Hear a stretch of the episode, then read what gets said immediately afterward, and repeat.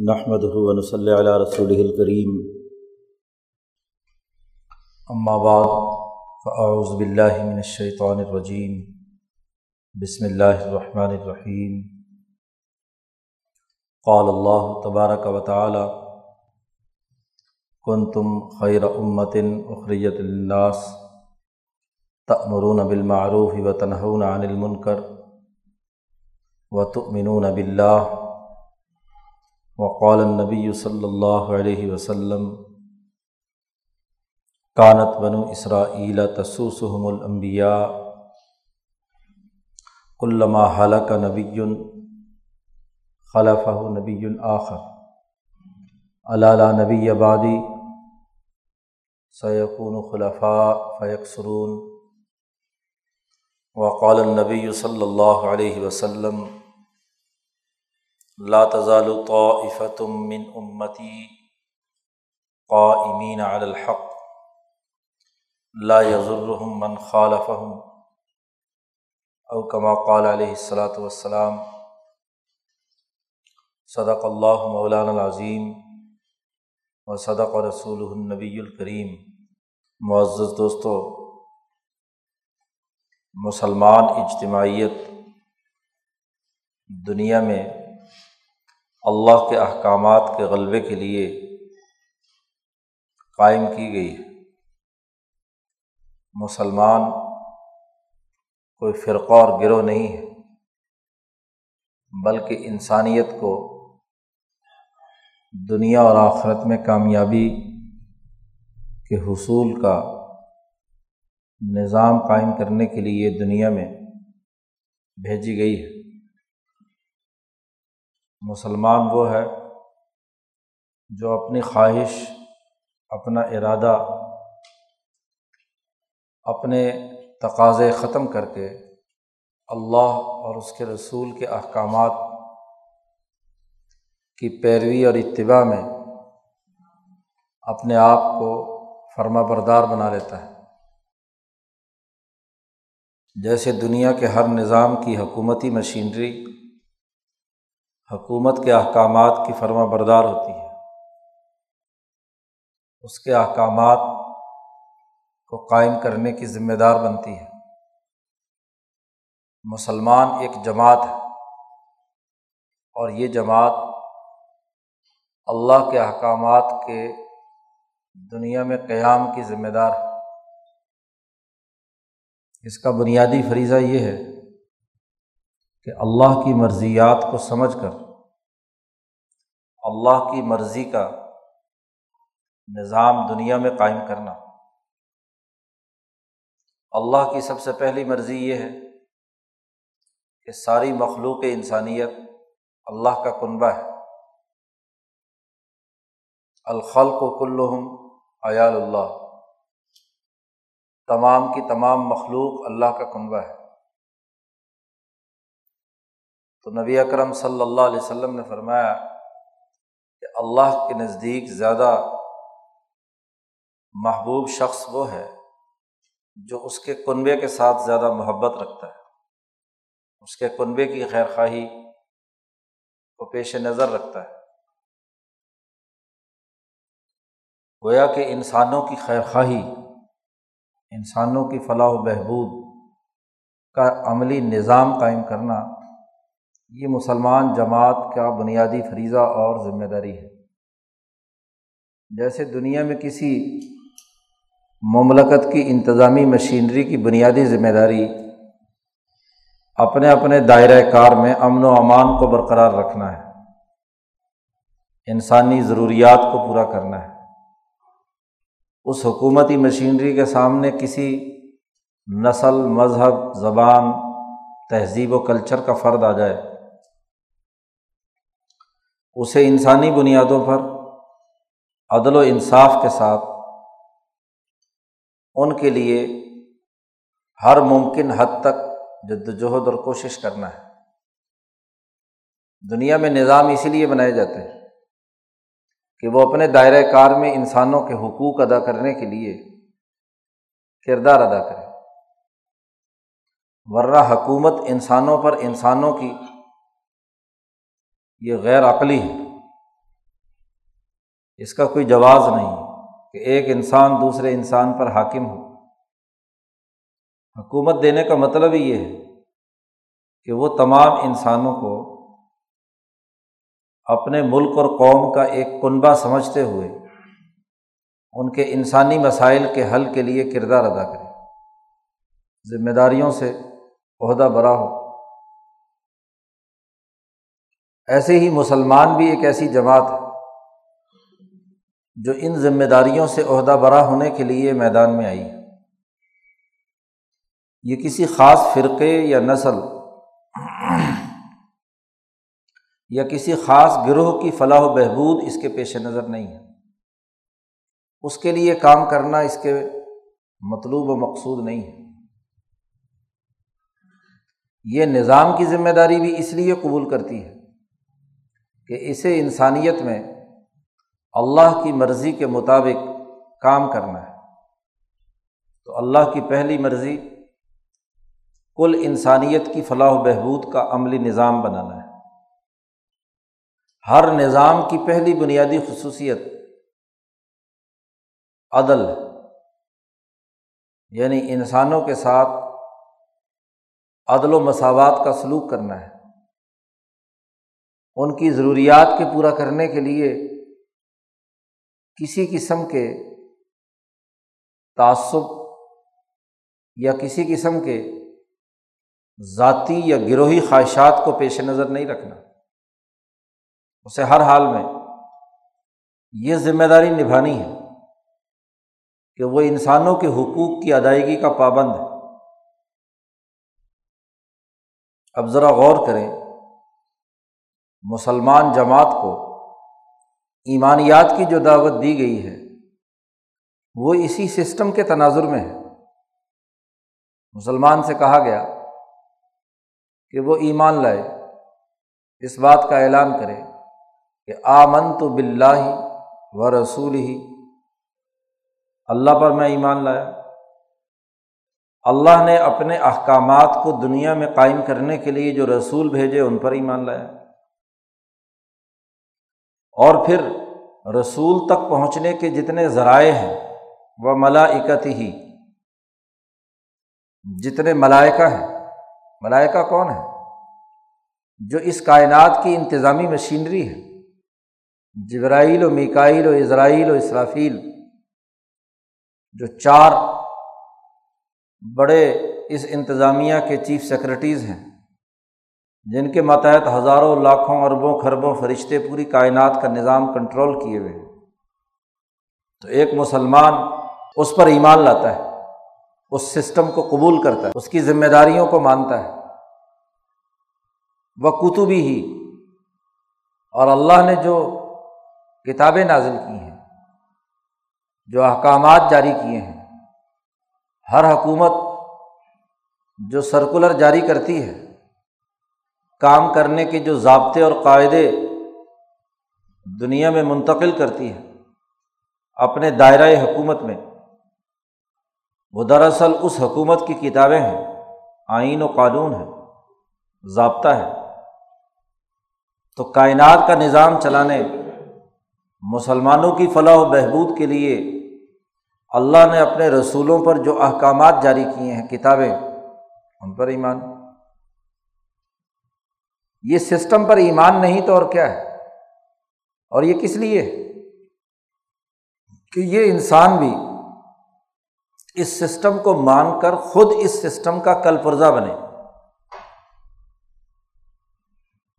دنیا میں جہاں انسان کی رسائی ہے، اسے بھی فرشتوں کی طرح انتظامی نظم و نسق کا کردار ادا کرنا ہے۔ جیسے فرشتے میرٹ پر فیصلہ کرتے ہیں لا یاسون اللہ ما امر ہم و یف علون ما یو ہر انتظامی مشینری کی خصوصیت یہ ہے کہ جو انہیں حکم دیا جائے وہ اس کی نافرمانی نہیں کرتے۔ اور جس بات کے کرنے کا حکم دیا جائے وہ کر گزرتے ہیں۔ یا فعلون اما یو امرون جو انہیں حکم دیا گیا ہے وہ کریں گے۔ تو فرشتے ان کے نزدیک انسانوں میں کوئی طبقاتی تفریق نہیں کسی کالے گورے کے ساتھ ان کا کوئی تعلق، تعصب کا نہیں ہے۔ انہیں تو انسانی بنیادوں پر انسانوں کی فلاح و بہبود کے لیے جو حکم بھی اللہ کی جانب سے ملتا ہے، اس کے مطابق عمل درآمد کرتے ہیں۔ تو ایک مسلمان کو بھی فرشتہ بننا ہے یعنی فرشتے کی طرح کی انتظامی خصوصیات پیدا کرنی ہے۔ یہ نہیں کہ فرشتے کی طرح اڑنا لگ جائے۔ جسم اپنا کاٹ لے۔ یا کسی خاص ریاضت کے ذریعے سے اپنی حیوانی یا جسمانی خصوصیات کو ختم کر دے۔ بھوک پیاس کے نام پر۔ یہ جو صوفیہ کرام مجاہدات کراتے ہیں، کم کھانا، کم پینا وغیرہ وغیرہ۔ یہ اس لیے ہے کہ کھانے پینے کی لذت کی وجہ سے یہ کہیں میرٹ کو ختم نہ کر دے۔ کوئی زمین کا اچھا ٹکڑا نظر آیا بیوروکریسی کو، تو منہ میں رال ٹپکنے لگ جائے۔ عوام سے ہٹا کر خود اس پر قبضہ کر لے۔ نہیں، اسے میرٹ پہ کام کرنا ہے۔ اپنی خواہش ختم۔ اس کے نزدیک سونا پڑا ہوا ہے، اینٹ پڑی ہوئی ہے، برابر۔ یہ ہے زاہد، یہ ہے متقی، یہ ہے صوفی۔ اس لیے بڑے بڑے صوفیہ اکرام کے واقعات میں جو یہ بات ملتی ہے کہ ان کے قلب پر سونے چاندی، مال و دولت، زمین، جائیداد، دنیا کی چیزوں کے تفریق کا کوئی اثر نہیں ہے۔ سونا بھی ویسا ہی ہے، مٹی بھی ویسی ہے، برابر۔ اب یہ مطلب نہیں کہ وہ ایسے بے وقوف ہوتے تھے کہ سونے اور مٹی کا پتہ نہیں چلتا تھا۔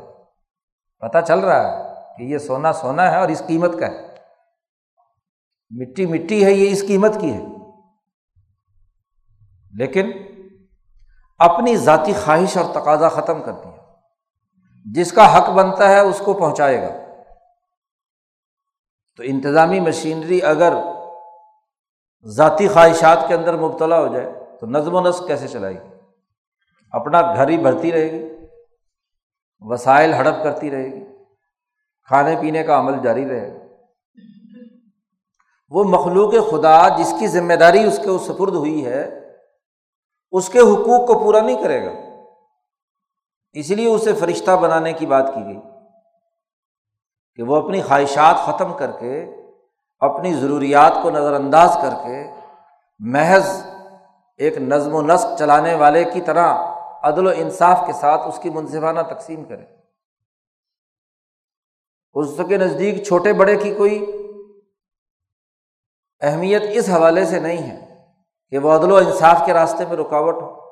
عمر فاروق خلیفہ بنے، انہوں نے خطبہ دیا، یاد رکھو، میرے نزدیک تم میں سے جو کمزور ہے وہ طاقتور ہے، جس کو تم کمزور سمجھتے ہو۔ اور جو اپنے آپ کو طاقتور سمجھتا ہے، میرے نزدیک وہ کمزور ہے۔ کوئی اس کی حیثیت نہیں۔ طاقت، دولت یا کسی بھی اور خاندانی حسب و نصب کی وجہ سے کوئی سمجھے کہ میں بالا تر ہوں۔ تو منتظم کے نزدیک تو برابر ہے۔ اگر وہ یہ کام نہ کرے، تو انتظام کیسے کرے گا؟ وہ تو پھر طاقتوروں اور چودھریوں کا اعلی کار بن جائے گا۔ ان کے مقاصد کے لیے استعمال ہوگا۔ اب یہ نہیں ہے کہ حضرت عمر کو یہ معلوم نہیں کہ یہ قریشی النصب ہے، اعلیٰ خاندان کا ہے اور یہ کالا حبشی ہے جس کی کوئی قیمت یہاں نہیں ہے۔ پتہ ہے۔ لیکن انتظامی نظم و نسق میں یہ تفریق نہیں رکھی جا سکتی۔ اس لیے بلال حبشی کے بارے میں کہتے ہیں عمر کہ ہوا سیدنا و مولانا، یہ ہمارے سردار ہیں اور ہمارے مولا ہیں۔ تو بات یہ ہے کہ انتظامی نظم و نسق چلانے والوں کے نزدیک تمام افراد برابر ہوں۔ تو مسلمان ایک ایسی جماعت کا نام ہے کہ جو ان انتظامی ذمہ داریوں کو سمجھ کر میرٹ پر فیصلے کرتی تو اللہ کی مرضی سب سے پہلے یہ ہے کہ پوری انسانیت اللہ کا کنبہ ہے۔ دوسری اللہ کی مرضی یہ ہے کہ تمام انسانوں کے درمیان عدل و انصاف کی اساس پر نظم و نسق قائم ہونا چاہیے۔ امام شاہ ولی اللہ دہلوی نے اللہ کی مرضیات کی جو لسٹ بنائی ہے، اس میں سب سے پہلے انسانیت، کہ وہ اللہ کا کنبہ ہے۔ اس کا دوسرا بنیادی نقطہ ہے عدل۔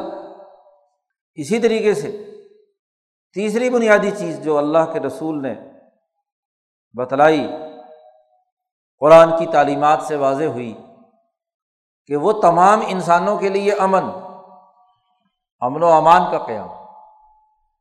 سسٹم چلانے والوں کی نظر میں امن ہر انسان کے لیے اسے ہر حال میں امن و امان قائم کرنا ہے۔ بد امنی نہیں، خوف نہیں، دہشت نہیں، قتل و غارت گری نہیں۔ اسے کنٹرول کرنا ہے۔ تو مسلمان جسے ایک جماعت کے طور پر کردار ادا کرنا ہے، اس کی ذمہ داری ہے کہ وہ امن و امان کو یقینی بنائے۔ اس کے لیے کردار ادا کرے۔ اللہ کی چوتھی مرضی یہ ہے، جس کی اساس پر مسلمان جماعت نے اپنا انتظامی کردار ادا کرنا ہے۔ وہ تمام انسانوں میں معاشی وسائل کی منصفانہ تقسیم ہے۔ فرشتے تمام انسانوں کے لیے یکساں حقوق کی ادائیگی کا نظام قائم کرنے کے ذمہ دار ہیں۔ قرآن نے صاف کہہ دیا کہ ومام اندابت فل عرض اللہ اللہ رزق ہوا جو جاندار بھی ہم نے یہاں پیدا کیا ہے، ہر ایک کا رزق دنیا میں بھیجا ہے۔ تو اللہ کی طرف سے تو کوئی امتیاز نہیں ہے کہ یہ وسائل ایک انسان کے لیے ہیں، دوسرے انسان کے لیے نہیں۔ ہے قرآن نے کہا، تم تمام کو پیدا کیا ہے اور تمہارے لیے تمام مافل اور جمیا جو کچھ تمام وسائل زمین میں رکھے گئے ہیں، تمام کے لیے یہ اصول اور ضابطہ ہے قانون کا۔ تمام فقہ کی کتابوں میں درج ہے کہ جب جمع جمع کے مقابلے پر آئے تو مساوات پر دلالت کرتی ہے۔ قانونی طور پر کوئی آدمی یہ کہے دس آدمیوں کو کہ یہ دس روپے تمہارے لیے ہیں، تو کیا مطلب ہے؟ نو ایک کے لیے اور ایک روپیہ نو میں تقسیم ہوگا۔ نہیں۔ اس کا واضح اور دو ٹوک اور قطعی مطلب یہ ہے کہ یہ دس روپے تم دس آدمیوں کے یعنی ایک ایک روپیہ تمام کا ہے۔ تو یہاں بھی اللہ نے کہا کہ تمہیں پیدا کیا ہے اور تمہارے لیے زمین کے تمام وسائل رکھے ہیں، تو کیا مطلب ہے؟ تمام انسانوں کے لیے یکساں طور پر رکھے۔ اب وسائل کے استعمال اور فرد کے درمیان جو انتظامی مشینری ہے، وہ اس مساوات کو ختم کر دے۔ تو یہی غیر انسانی رویہ ہے۔ یہی غیر اسلامی رویہ ہے۔ یہی غیر منصفانہ عمل ہے۔ اس لیے ابو بکر صدیق نے اعلان کر دیا کہ ہادہ معاشن فل عصوت فی خیر من الاسرا یہ جو معاشی معاملہ ہے، اس میں مساوات بہتر ہے ایک فرد کو دوسرے فرد پر ترجیح دینے سے۔ تو اللہ کی مرضی انسانی معاشرے میں معاشی وسائل کی منصفانہ تقسیم، مساوات کا عمل۔ مسلمان جماعت ان تمام امور کی ذمہ دار ہے۔ اسی طرح اللہ کی مرضی یہ بھی ہے کہ یہ مسلمان اجتماعیت ایک سسٹم قائم کرے، جیسا سسٹم اللہ نے پوری کائنات کے لیے بنایا ہوا ہے۔ اللہ کو ماننے کا مطلب اس سسٹم کو ماننا ہے۔ تو اس سسٹم کے اعلی کار کے طور پر، اس کا ذیلی نظام کے طور پر دنیا میں یہ حکمرانی کا نظام قائم کرے کیونکہ بغیر نظم و نسق کے زندگی مہذب نہیں ہوتی۔ جہاں نظم و نسق نہیں، جہاں بندوبست والا علاقہ نہیں۔ جہاں آزاد قبائل ہے جہاں کوئی قانون اور ضابطہ نہیں، جہاں کوئی ڈسپلن قائم کرنے والی اتھارٹی نہیں، وہاں سوائے لڑائیوں، جھگڑوں، دنگا فساد کی اور کیا ہے؟ ہر آدمی کا اپنا قانون، ہر قبیلے کا اپنا قانون۔ تو قبیلوں کی لڑائیاں، افراد کی لڑائیاں، خاندانوں کی لڑائیاں، وہ اس سوسائٹی کو زوال سے دو چار کر دیتی مہذب معاشرے وہی کہلاتے ہیں جو ایک نظم و نسق کے اندر پروئے ہوئے ہوں۔ سیاسی نظم و نسق، معاشی نظم و نسق، انتظامی امور اعلیٰ درجے کے ہوں۔ سیاسی نظام مستحکم ہو۔ معاشی وسائل کے حصول کا باقاعدہ طریقۂ کار اور ان دستیاب شدہ وسائل کی منصفانہ تقسیم کا معاشی نظام موجود ہو۔ تو اللہ کی مرضی یہ بھی ہے۔ آپ ذرا جسم انسانی پر ہی غور کریں تو اس کے جسم کا پورا نظام انہضام اور نظام انجذاب کھانے پینے کا۔ دل، گردے، دماغ، یہ ایک سسٹم کے تحت کام کر رہے ہیں۔ سسٹم ڈسٹرب ہوتا ہے تو بیماری ہوتی ہے۔ ٹمپریچر جو طے شدہ ہے انسانی جسم کا وہ ڈسٹرب ہو جائے۔ دل گردوں میں سے کوئی کام کرنا چھوڑ دے۔ بلڈ پریشر ہو جائے، بیماری پڑ جائے کوئی اور، تو وہ جسم کا سسٹم جو ہے وہ ڈس آڈر ہو گیا۔ تبھی تو خرابی پیدا ہوئی۔ اور ذرا اس پوری کائنات سورج، چاند، ستاروں پر دیکھو۔ وہاں اللہ کے جو احکامات ہیں، نظام ہے وہ بھی طے شدہ ہے قرآن کہتا ہے سورج چاند ستارے اپنے اپنے مدار پر گردش کر رہے ہیں۔ ولقمر قدرنا منازلہ ہم نے چاند کے لیے گردش کی باقاعدہ منزلیں مقرر کر دی ہیں۔ اور پھر یہ تمام چاند ستارے کل فی فلکی یس بہون ایک طے شدہ نظام کے تحت کام کر رہے ہیں۔ کبھی سورج چاند ستارے آگے پیچھے نہیں ہوتے۔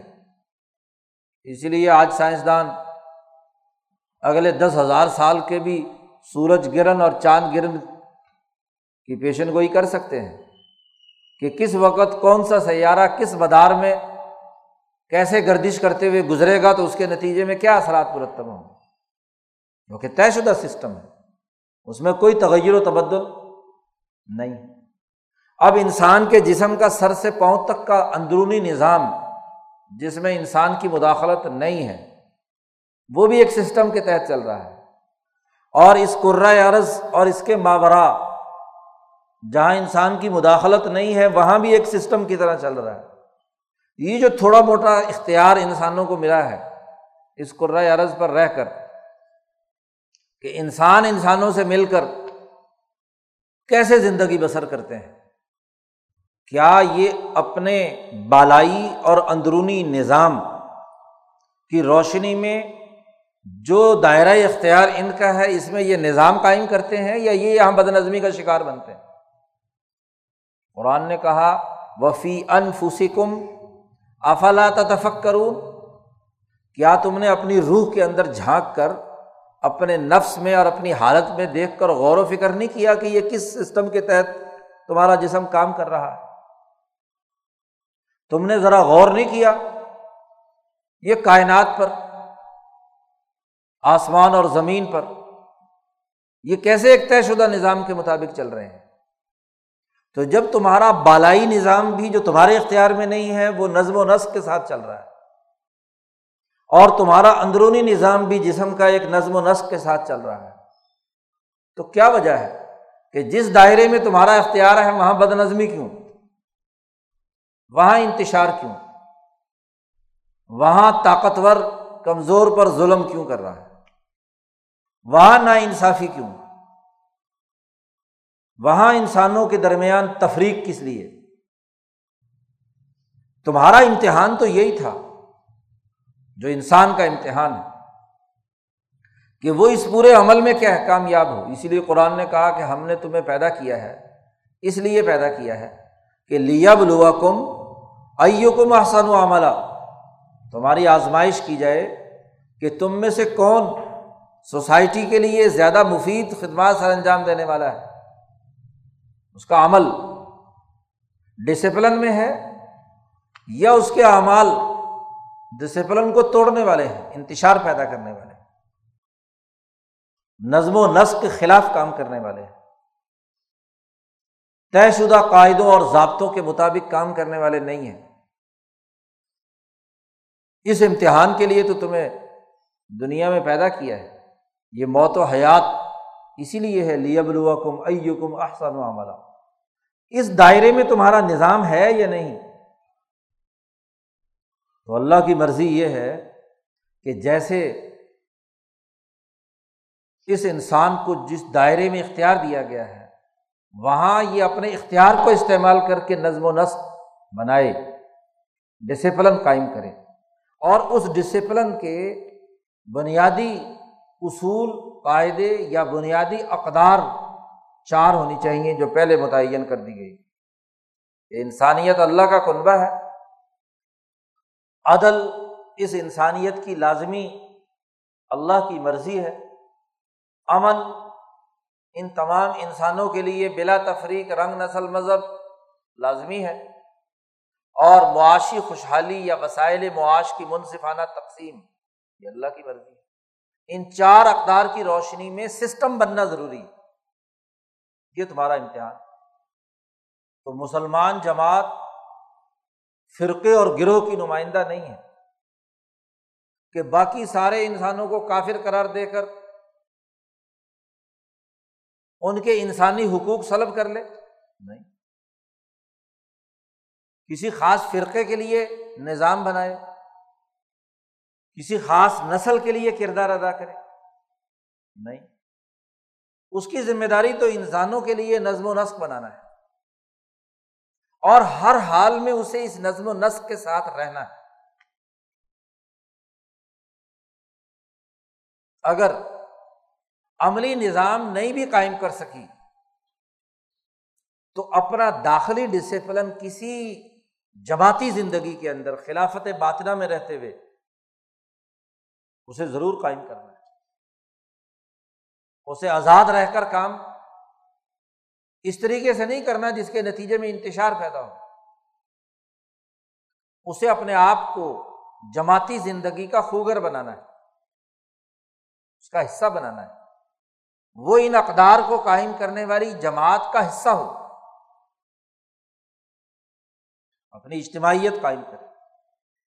اور پھر اس اجتماعیت کا عملی نظام قائم کرنے کے لیے کوشش کرے خلافت ظاہرہ مل جائے یعنی ظاہری حکومت اس جماعت کے پاس آ جائے، تو انہیں اقدار کو وہاں اپلائی کرے اور اگر نہیں ملی، تو اس کے حصول کی درست حکمت عملی کرتے ہوئے خود اپنی جماعتی دائرے کے اندر، ان اقدار کی پابند ہو۔ عدل کی سوچ ہو، امن کی سوچ ہو، معاشی خوشحالی کی سوچ ہو، انسانوں کی انسانیت کی حفاظت پیش نظر ہو، اس لیے کہ وہ اللہ کا کنبہ ہے۔ یہ جماعتی ڈسپلن قائم رکھنا لازمی ہے۔ اسی کو کہا نبی اکرم صلی اللہ علیہ وسلم نے کہ ید اللہ الجماع، اللہ کا ہاتھ اس جماعت کے اوپر ہے۔ بھائی، ید اللہ اللہ کا ہاتھ یعنی اللہ کی حکمرانی کا ایک ماتحت حصہ یہ جماعت، جیسے فرشتوں کی جماعت اللہ کے ہاتھ کے نیچے ہے۔ کسی بھی حکومت میں آپ رہتے ہیں، مملکت میں، ریاست میں، تو ریاست کا حکومتی نظام چلانے والے کے ہاتھ کے نیچے ہوتے ہیں نا، یہ مطلب تو نہیں کہ سارے کے سارے صدر یا وزیر اعظم کی مٹھی میں آ گئے۔ تو جماعت اللہ کا ہاتھ اس پر ہے، کیونکہ اس نے یہ عزم کر لیا مسلمان جماعت میں کہ جیسے فرشتے اللہ کے ان احکامات کو دنیا میں قائم کرنے کے ذمہ دار ہیں، ہم نے بھی یہ ذمہ داری قبول کر لی اور اپنی آزاد مرضی سے اس جماعتی زندگی اور ڈسپلن کو مان لیا۔ اور من شزا شزا فنار جو جماعت سے علیحدہ ہوا، وہ جہنم میں گیا۔ جماعت کی اجتماعیت ٹوٹی یعنی جب نظم و ضبط اور ڈسپلن کو آپ نے توڑ دیا، تو گویا کہ آپ کیا ہے؟ علیحدہ ہو گئے۔ حضور نے ایک مثال دے کر بات سمجھائی۔ بکری جو ریوڑ کے اندر ہو تو محفوظ رہتی ہے، اور جیسے ہی ریوڑ سے جدا ہوئی تو بھیڑیا اچک لے جاتا ہے۔ جو بکریوں کا دشمن ہے وہ اس کو اچک لے جائے گا۔ اٹھا لے جائے۔ تو بکری جب تک ریوڑ کے ساتھ رہے، تو اچھی اور محفوظ۔ اور جیسے علیحدہ ہوئی، ویسے ہی تباہی۔ پھر ہر بکریوں کے ریوڑ کا جو چرواہا ہوتا ہے، رہنما ہوتا ہے، اس کی ذمہ داری ہے کہ وہ اس کو کیا ہے، محفوظ رکھے۔ اور اگر انہیں آزاد چھوڑ دیا جائے، کسی ڈسپلن میں نہ ہو تو حضور نے ایک مثال دی کہ یہ بکریاں، دمبے، یہ جانور ایسے ہیں کہ کسی گھاٹی سے اگر ایک بکری نے چھلانگ لگا دی نیچے کھائی میں، تو دوسری بھی اس پہ، تیسری بھی اسی پہ چھلانگ مارتی رہتی۔ یہ انتظامی ذمہ داریاں سے بھالنے والوں کا فریضہ ہے، جو اس کا چرواہا ہے، اس جماعت کا رہنما ہے کہ انہیں اس کھائی میں چھلانگ لگانے سے روکے۔ اول تو اس کو پہلی بکری روک دینی ہے۔ خطرہ ہے، وہاں نہیں جا سکتی۔ اور اگر کوئی ایک آدھ چھلانگ مار کر چلی بھی جائے تو باقیوں کو رخ موڑنا۔ ہے لیکن اگر ساری چھلانگ مارنا شروع کر دیں تو ایسی حکومت اور ایسا چرواہا وہ بکریوں کی تباہی کا سبب ہے، نہ یہ کہ ان کی حفاظت کا سبب۔ یہی حضور نے فرمایا، حکمران کی مثال ہے۔ اسے اپنے کنبے کو، اپنی بکریوں کو، اپنے سوسائٹی کے انسانوں کو کیا ہے؟ محفوظ رکھنا ہے۔ وہ اگر کسی غلط گمراہی کی وجہ سے غلط جگہ چھلانگ مارنے چلے جائیں، انہیں معلومات ہی نہیں۔ بھائی، جو چرواہا ہے، اسے تو پتا ہے کہ آگے کھائی ہے۔ جانور کو کیا پتا کہ کھائی ہے۔ اس کے پاس تو معلومات ہے نظم و نسق چلانے والے کی آنکھ، کان، وہ جاسوس ایجنسیاں ہوتی ہیں جو اس کو اطلاعات فراہم کرتی اسے تو معلوم ہے کہ یہ خرابی فلانی جگہ پر ہے۔ اس کی ذمہ داری ہے۔ عام آدمی کو تو معلومات ہی نہیں ہے۔ تو وہ اگر کوئی غلطی کرے تو نظم و نقص چلانے والوں کی ذمہ داری ہے کہ غلطی سے روکے اس لیے رہبر اور رہنما وہ ہے جو لوگوں کو اپنے پیچھے چلاتا ہے۔ نہ یہ کہ بکریوں کے پیچھے خود ہی چھلانگ مارنا شروع جو ویژنری ہوتا ہے مشنری ہوتا ہے، اس کا ایک ویژن ایک مشن ایک ہدف. تو مسلمان جماعت ایک ہدف رکھتی اسے ہر حال میں امن قائم کرنا ہے. عدل و انصاف کے قیام کی کوشش کرنی ہے. اپنے گرد و پیش انسان نما درندوں سے اس کو بچانا ہے. آج اس نقطۂ نظر سے اسلام کا تعارف نہیں ہے. اسلام کا تعارف کرایا جاتا ہے فرقے کے طور پر۔ کسی کو مار دو اور مر جاؤ خود۔ خود کو حملہ کرو اور ختم کرو۔ اسلام کی وہ تعلیمات جو ایک مہذب سوسائٹی پیدا کرنے کے لیے ہیں، ان پر بات چیت اور گفتگو ہی نہیں۔ ہر چیز کو فرقہ وارانہ اینک کی نقطۂ نظر سے ہم دیکھتے ہیں۔ بس مسلمان ہے چاہے بغیر کسی ڈسپلن کے ہو، بغیر کسی نظریے کے ہو، سامراج کا اعلی کار بن جائے۔ انسانوں کے چیتھڑے اڑا دے، قتل و غارت گری کر لے۔ تو ہم کہتے ہیں تو مسلمان ہی نا؟ یاد رکھو، اسلام کا یہ تعارف حقیقی اسلام نہیں، یہ دراصل اسلام کی بدنامی کا وہ گروہ ہے جو قرآن آیات کو غلط استعمال کرتا ہے۔ وہی جنہوں نے حضرت علی کو بھی برا کہا، حضرت امیر معاویہ کو بھی، تین بڑے بڑے جلیل القدر صحابہ کو شہید کرنے کا بیک وقت فیصلہ کیا۔ حضرت عمر بن العاص مصر میں تھے، دمشق میں امیر معاویہ تھے، کوفہ میں حضرت علی تھے، تو تین خارجیوں نے فیصلہ کیا کہ فجر میں فلاں تاریخ کو ایک ہی دن ان تینوں کا کیا ہے، خاتمہ کر دیا جائے، تاکہ انتشار پیدا ہو۔ حضرت امیر معاویہ پہ حملہ ہوا فجر کی نماز میں، لیکن وار کاری نہیں لگا، بچ گئے۔ زخمی ہوئے معمولی سے۔ حضرت علی پر بڑا شدید وار ہوا، جس کے نتیجے میں شہادت ہوئی۔ عمر بن الاس بیمار تھے، اس دن نماز پڑھانے ہی نہیں آئے، فجر بچ گئے۔ تو یعنی یہ شیطانی طاقتیں جو اول الازم صحابہ یعنی تین بڑے بنیادی مراکز ہیں، پورے یورپ کو اور افریقہ کو کنٹرول کرنے کا مرکز قاہرہ ہے، جہاں عمر بن العاص جیسا جلیل القدر الاظم سیاسی رہنما موجود ہے۔ پورا مشرق وسطیٰ، اس کو کنٹرول کرنے کا مرکز دمشق ہے جہاں امیر معاویہ بیٹھے ہوئے کوفہ جو بسرا اور پورے ایران کا مرکز ہے، جہاں حضرت علی بیٹھے یہ ڈسپلن کو توڑنے والے، اسلام کا نام استعمال کرنے والے اس زمانے میں بھی یہ خرابیاں پیدا کرتے رہے۔ اس کا اسلام سے کوئی تعلق۔ آج یہی خرابی ہمارے یہاں ہے کہ اسلام کا درست تعارف اس کا درست پیغام بغیر کسی نظم و نسق اور ڈسپلن کے فرقہ وارانہ اور گروہیت کے نقطۂ نظر سے کرایا جاتا ہے۔ یہی غلط اسلام کی ان اعلیٰ تعلیمات کو سمجھنا اور اس کے مطابق اپنی سوچ، فکر اور رویے کو درست کرنا، یہ آج کی بنیادی ذمہ داری ہے۔